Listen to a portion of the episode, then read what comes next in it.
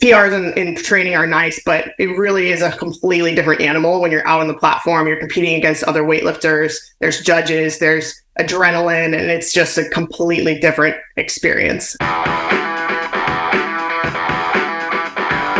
Welcome to the Barbend Podcast, where we talk to the smartest minds and the biggest personalities from around the world of strength. I'm your host, David Thomas Tao, and this podcast is proudly presented by Barbend.com.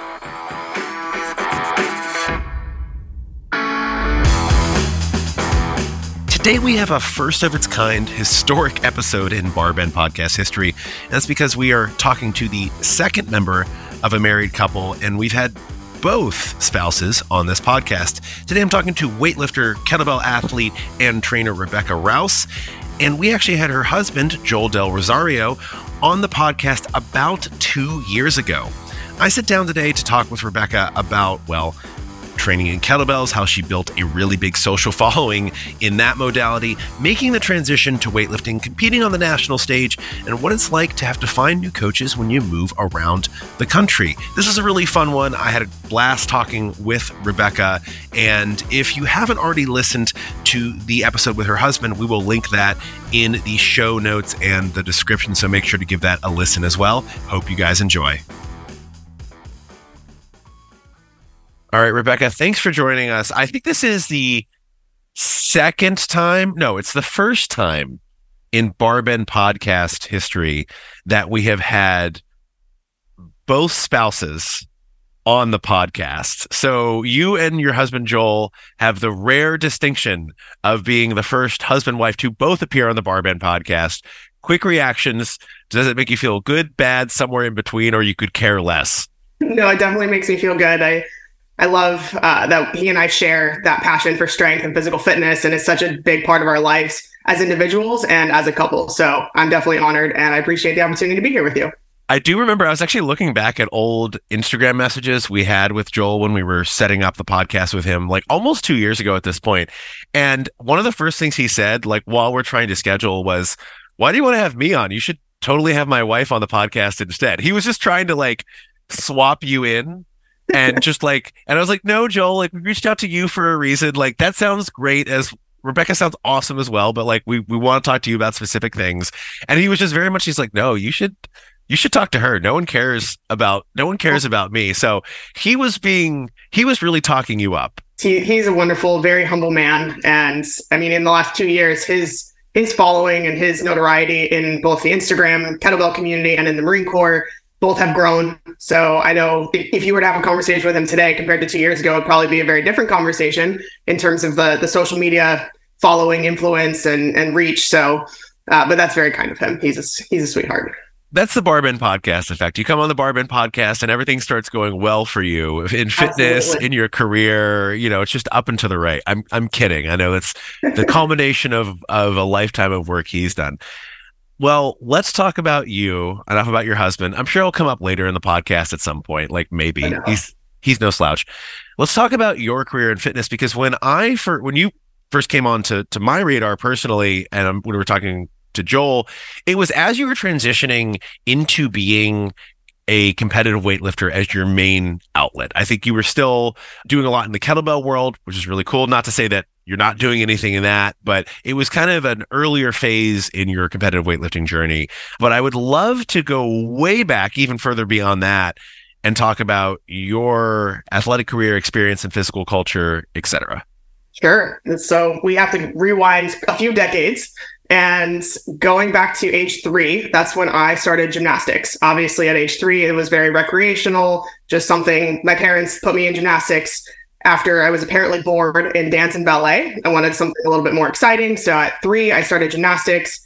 At seven, I started competing in the sport and I competed way up until high school around age 15, at which point I had both burnout and a severe knee injury. I dislocated my knee four days before the state championships, going into, I think I was in eighth grade, about to go into high school. So that was kind of my turning point for ending gymnastics and kind of moving on with that part of my life. Uh, I know a lot of young gymnasts kind of really have to make a decision if they're going to stay with it going into high school because balancing academics and gymnastics being such a, a demanding sport can be very taxing on a young kid. So that was kind of my career ender when I dislocated my knee and I realized it was a sign I needed to move on from the sport. So all through high school, I kind of dabbled. I went started going to the gym, but I didn't really know how to lift weights because gymnastics is an all body weight sport. So I didn't know squatting and hinging and pushing and pulling. I just knew the gymnastics movements, which obviously gave me a great foundation for strength, for flexibility, mobility, discipline, all the things that all the good things that come from being a gymnast for such a long time through my childhood. But uh, I started learning about kind of basic movements and honestly it was a lot of cardio. I was definitely a cardio bunny at first because I didn't know anything different. And then towards the end of my high school years, I got into starting to strength train in the gym. Uh, an ex boyfriend of mine taught me how to kind of do bodybuilding style workouts, my muscle group split. So that's what I did all through college. And college is when I really got into the weight room scene and started to learn about strength training and building muscle and hypertrophy and a little bit about nutrition. So I put on muscle quickly in college when I started lifting weights consistently and fell in love with just seeing the body change and grow and gain muscle and learning more about it. And so I did a figure competition in 2012. I was 21 years old. Glad I did it once, never going to do it again. Learned a lot about myself during that period of time. Um, and then it was really after college that I got into the world of functional fitness. I became a personal trainer, got my certification, and I got kettlebell certified through Strong First. And that was in 2016. And then all through basically my early career as a as a trainer, I started just learning as much as I could about different strength training modalities, TRX, and body weight training and kettlebell training and USA weightlifting and just all the different strength training modalities that I could get my hands on. Fell in love with kettlebells and did not exclusively, but largely just kettlebells for several years. And then it was around 2018 when I found weightlifting and I hired my first weightlifting coach and was still doing a good mix of strength training modalities during that time. And but I did my first weightlifting competition in 2019, and then it was in 2021 when I moved to Texas, which is where I am now. And that I met my current coach, and he really took my weightlifting to the next level. And about two years ago, almost exactly, was when I just went completely all in on Olympic weightlifting. Let's talk a little bit about kettlebells, which we have not done on this podcast in a while. And I'm sure I'm going to get a lot of hate mail after this. People are like, you talk about kettlebells too much. I actually had a moratorium on it. We were not allowed to talk about kettlebells on the podcast for almost a year oh, because oh, wow. we had several kettlebell sport athletes on the podcast, several folks from the hard style, functional side of things. Tell me a little bit about some of the misconceptions that you receive it could be in person. It could be on social media when it comes to kettlebell training, because so much of the content you produced for so long and you really, you kind of built your following around was of you doing a lot of kettlebell workouts and working with a lot of people who train almost exclusively in kettlebells, but maybe not fully exclusively. Definitely. I think a big misconception early on, maybe not as much now, is that they were just for CrossFit because I think CrossFit helped popularize a lot of modalities, including weightlifting. Yeah. Sure. And also kettlebells. The way that they train cro- uh, kettlebells in CrossFit is a little bit different than some of the more hard style or even the kettlebell sport modalities. So CrossFit kind of has its own dogma when it comes to kettlebell training within the CrossFit world. But I think a lot of people thought it was just for CrossFit or that it was just for fancy Instagram tricks because people saw the juggling or the throwing or the dip flows and different things. I don't think people realize that you could really build a lot of strength and power with kettlebells and that you can really train the whole body. And I think, especially during COVID, when people didn't have gym access necessarily, I think they became more popular. People started to realize that you could really make your home gym out of just a set of kettlebells. Mm. And so I think over the last couple of years, they've grown in popularity. People have become a little bit more educated and knowledgeable about what really can be accomplished with kettlebells. I don't think they're the end all be all, but I do think they're a fantastic tool. I think they're extremely versatile and their their versatility and portability are two of the things that I love most about them. So I'm glad people are kind of waking up to the possibilities that can when it comes to whatever fitness goals you have, whether that's strength, power, endurance, uh, mobility, you can really achieve all of that with kettlebells. Okay, the thing I hear most that you might hate, and I would love for you to address this. Can you build muscle with kettlebells? Because that's what I hear so often is like, oh, like you can train kettlebells, but it's because you trained with a barbell for so many years, right? You can't build muscle with kettlebells. You know, the eccentric concentric proportions are totally, totally non conducive to hypertrophy. What are your thoughts there? Because obviously, when you started training, it wasn't with kettlebells. You had a base of fitness and hypertrophy.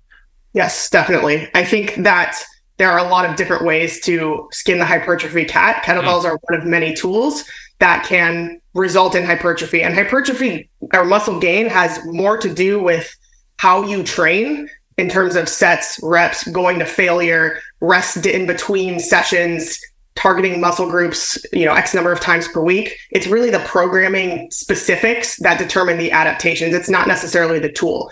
If we're talking about muscle build, if we're talking about strength, I think most people would probably agree that the barbell will always range reign supreme because of the sheer numbers. You can load more total poundage on a barbell than you can lift with kettlebells because it's one implement versus two. And so for that's why the strength barbells, the strength sports are typically your barbell sports, your powerlifting and your Olympic weightlifting. But when it comes to hypertrophy, you can gain muscle with any implement, any type of tool. It really just comes down to the programming specifics that will determine the adaptation. Let's talk about your transition to weightlifting. That is something we don't always see. We don't see kettlebell, primarily kettlebell athletes moving toward snatches and clean and jerks with a barbell. Yeah. Bit of a transition what what triggered that for you?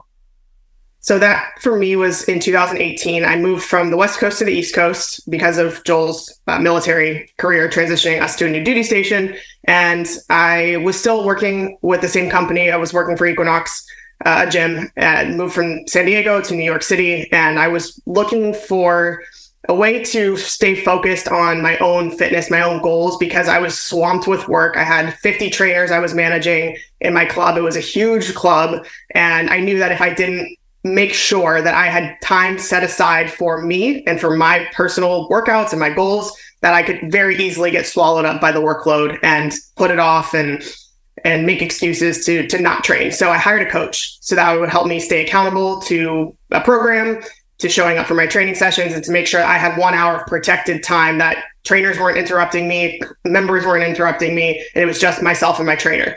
And so at the time, I kind of started to get the urge to compete again. I hadn't competed in anything since gymnastics, which I fin- I stopped that in 2005, uh, 2005, and this was now 2018. And so I never thought I would compete in anything again. But for whatever reason, maybe just the transition kind of into a new phase of life, new location, I just got the urge to focus on a specific goal. My goals were always, prior to that, had always been very general. I want to get stronger. I want to get leaner, whatever.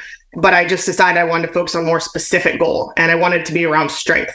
And so the, the coach that I spoke to, I said, I want to compete in something strength related.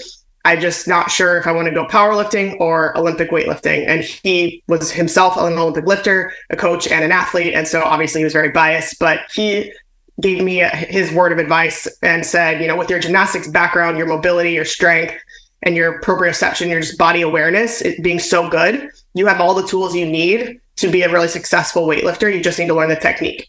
And so I followed his lead and hired him, and he got me ready for my first weightlifting competition about eight months later, and then kind of went from there. And I bounced around the country again just because of Joel's career and, and my own. And so I ended up mo- with moving back to San Diego. on a different coach then, and then moved to Texas. Now I'm on my third coach, but just continued on that weightlifting trajectory because I fell in love with it. So was that your first time ever attempting the barbell snatch and clean and jerk in like a focused way? In a focused way, yes. I had dabbled, just learned from. I actually took the USA weightlifting certification a few years prior, but mm did nothing with it. I mean, I didn't practice it that much or that frequently. I had a couple trainers that I worked with that were into it, and so I I dabbled with them, but nothing serious until I hired him in 2018. Gotcha. Okay. Well, what were your first impressions then? I mean, the gymnastics background, the strength background, those are all things that a lot of folks wish I think they had when they find when they found weightlifting or when they start weightlifting. But my guess is you didn't just pick up a barbell and go, "Oh, this came this comes naturally." Wow, the snatch! What an in, what an intuitive, easy movement. Locked not even in. Close. No, not even close. It was. It's so technical. I mean, that's. I think that's what deters most people. I'd say it's the, the technicality of the lifts and the amount of mobility required. Most people don't have adequate mobility in their shoulders, in their hips, in their thoracic spine, in their ankles to be a successful weightlifter, which is why I think it's one of the reasons that it's not a super popular sport. But yes, it was, I had the strength for sure. So I could squat, I could press, and pull pretty decent numbers, but the technique lagged far behind my strength. And I think that's kind of there's like the two the two scales when it comes to weightlifting, your strength and your technique. And one is usually following the other. You know, you're kind of chasing and, and trying to even them out, and then you'll have a, a great spurt in your strength, and then your technique kind of lags behind, and then you'll really focus on your technique, and then that gets way better, and then your strength kind of lags behind. And so you get, I, I think at first the technique is the biggest learning curve, but once you get to a certain point, it's kind of they're neck and neck and they're always chasing one another. But at first, yeah, that technique learning curve was very steep. It's like keeping control of you of yourself as a Sims character, right? You're trying to keep everything. You can only like keep everything at a certain balance. Were there any mobility restrictions that you struggled with? Because obviously your gymnastics background, your your background in in squatting and and lifting to full range of motion, you might think, oh, I got this, right? But sometimes you do an overhead squat or you attempt a snatch and you go, wait a minute, that's tighter than I thought it was, or I'm not getting into this position in a way that I assumed I could. Were there any of those mobility restrictions you kind of discovered early on that you had to work around? Honestly, no. Oh, great. I'm very fortunate to have ex- extremely solid mobility, almost to the point of hypermobility in some mm. ways. I think a lot of gymnasts probably experience that at some point. I know a lot of gymnasts don't continue on to go into different sports or other athletics, although some some do move into weightlifting or CrossFit. But I, I was really fortunate to have adequate mobility to support my my weightlifting. So that wasn't a thing for me. You were the only person who's ever answered that question in that way.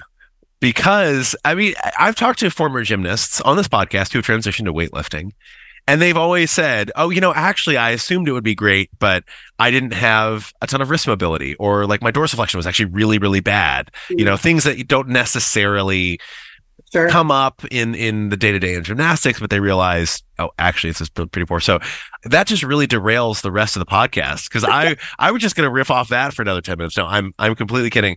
Let's talk about competing. Because one thing I love is that you you went in focused like hey I do this because I want to eventually compete in it. And I think that people when they start a strength sport especially weightlifting they get scared to compete. I certainly was back in my days of competing in weightlifting and I was a terrible weightlifter. I just want to get that out there.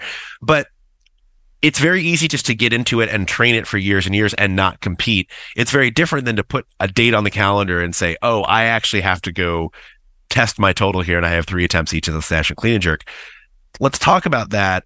And then how often did you start competing after that first competition, eight months into your weightlifting career?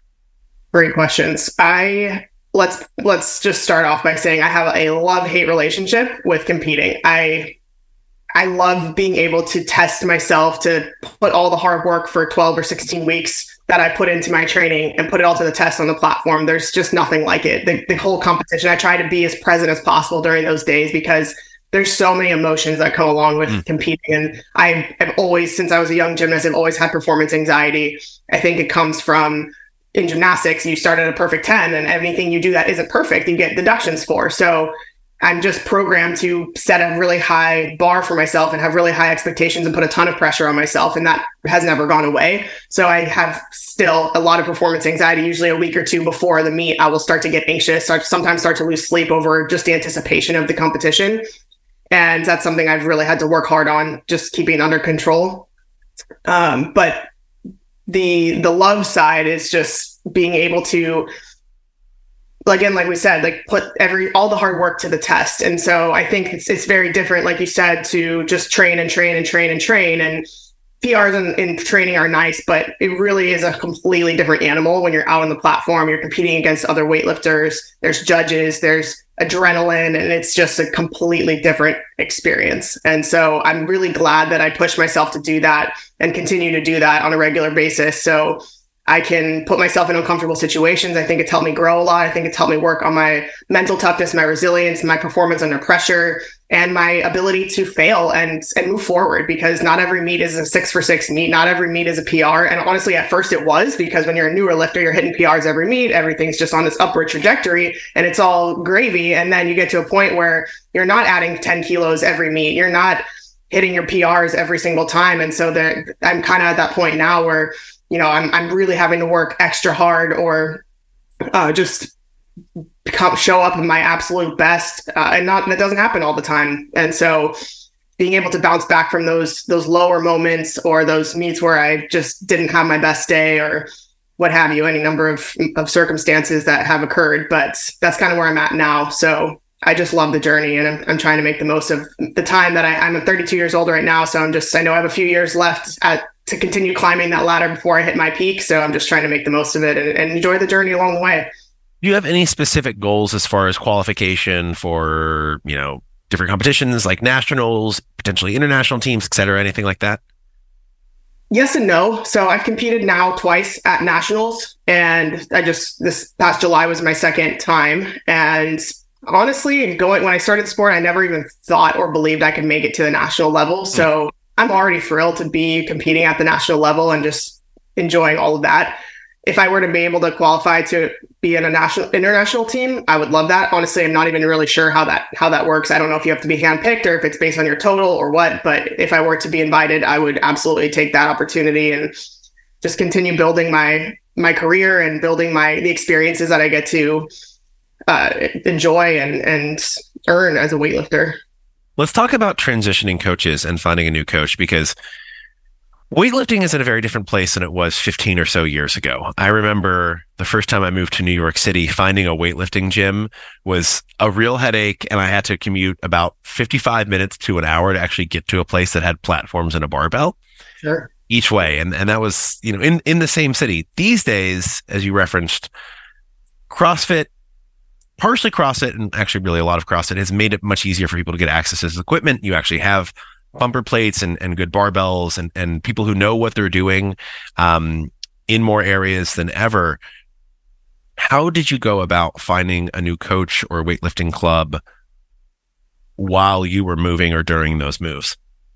Well, the first two coaches that I had, I was fortunate because I I worked, like I said, for Equinox. Equinox mm-hmm. uh, has a trainers with all different backgrounds and experiences and specialties. And so both equinoxes that I worked at in 2018 19 and then 2020 both had uh, a coach on the team who was a specialist in CrossFit or weightlifting. So my first coach was specifically weightlifting. My second coach was a CrossFit and weightlifting specialist. And so when I moved from New York back to San Diego, it was a no brainer for me to just hire him because he was the one coach on the team that had the weightlifting background. So I worked with him and he took me to my second meet in 2020. And then that was like a month before COVID.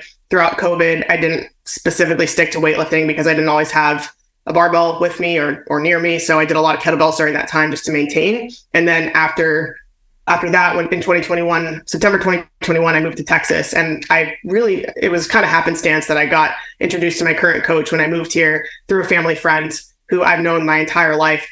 He now lives in, in Texas as well, uh, in my area. And he, when I first moved here, he said, I know you're into weightlifting. If you're interested in coming to meet my coach, I'd love to take you to a training session or two and you can see if, if you like it. And it's not even at a gym. It's at a, it's in a two car garage in just a neighborhood. And it's a kind of official, unofficial barbell club that has been in that location since 1974. My coach is 76 years old. He's super old school. And dozens and dozens of athletes have come through there over the last five decades. And I just thought it was such a unique experience. And it was just a dusty garage with barbells and squat racks that they had literally created themselves, like welded in the 70s. They're jerk blocks they made themselves out of wood planks and, and you name it. I mean, everything's homemade and the, the walls are lined with these records from decades of weightlifting history, even before they used kilograms and everything was still in pounds. Just, it was so cool and so unique and the complete antithesis of what I was used to when I was at Equinox and everything was high end luxury, perfectly pristine and clean all the time. This was the opposite of that. And I just, there was something so refreshing about it. And so I went to my first training session. My coach was like, he wasn't my coach at the time. He was just kind of there. And he was like, all right, you've got some potential. If you're interested in taking this to, to the next level, let's do it. And so at that time I was like, okay, I, I didn't really have any other plan as far as training went. I had moved to a brand new city again. And so I decided to just go all in and, and he has and he added helped me add 50 kilos to my total in a year, which was crazy. Like it was like 47 kilos, I think, from September of 2021 to to, to October of 2022. I had a meet uh, literally a year apart. My first one I totaled 156, and my second, the one a year later, I totaled 200. That is a uh, pretty significant. Yeah, if you could add 50 kilos a year to your total, yeah, you'll be clean and jerking 600 pounds in no time. Yeah, right. And because it's always exponential growth, right? It's it's always it's always linear. It's even it's just always linear growth. The, the beginner gains never stop. Right. I wish. So are you still training in this old school two car garage environment? Sure am. You love it. You love to see it. That actually reminds me of one of my early I've actually recorded a couple podcasts about like my early weightlifting days. There's something wonderful about the old school like garage gyms. I trained in a garage for a long time. And we had squat racks that were welded together from old hubcaps. Oh my goodness. Yeah. The best the best equipment out there. It's hey, it's still going strong and no signs of wear and tear. So what are the oldest barbells? Do you know? Is there like an oldest barbell in in there? Because we had a barbell that was I think like 22 years old when I was lifting on it. I would not doubt that their barbells probably that old or older, and their plates too. Their bumper plates. I mean, plates don't they don't really change, but they don't they don't wear and tear so much. But they're definitely plates that have been around for three or four decades. I remember I remember warming up with a barbell once, and my coach, who who at the time was in his seventies, was like, "Hey, you know, Dave, you know that barbell's older than you, right? Be careful with it. And I was like, I kind of freaked out. I was like, uh, he's like, he's like, don't worry. Actually, don't be careful with it. It's, it's, it, it's indestructible. That's why it's lasted this long. Exactly. Um, do you have any advice for people when they are potentially moving to a new city and they're looking to find a new weightlifting or, or, or barbell club? Any advice you would have for them?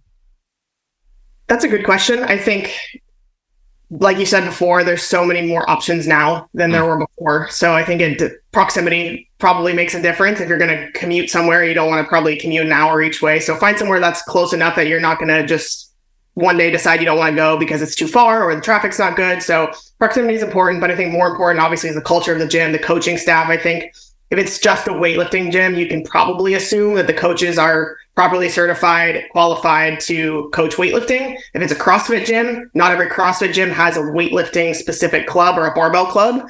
And so when it comes to CrossFit, I think there there's a wider potentially, I don't know for sure because I haven't spent too much time in the CrossFit world, but a wider range of quality when it comes to coaching and experience too because to get your level one crossfit cert you have to just attend a weekend certification so there's potentially two gyms uh, a block away from each other one whose owner and head coach got their level one last weekend and has never really coached before and another one who also has a level one but has been coaching strength and conditioning for 20 years so i think it's important for people to do their research and understand the background and qualifications of the, the coaching staff and then do a trial, you know, do a one week, one month, whatever trial period and make sure you like the energy and the culture in the club because that's what keeps people coming back. It's, you know, the lifting's fun and, and PRs are great, but do you enjoy being there? Do you enjoy the people that are there? Do you enjoy the people that are, are leading the way and coaching? And is it something you're going to enjoy pushing yourself and, and going back to day after day, week after week?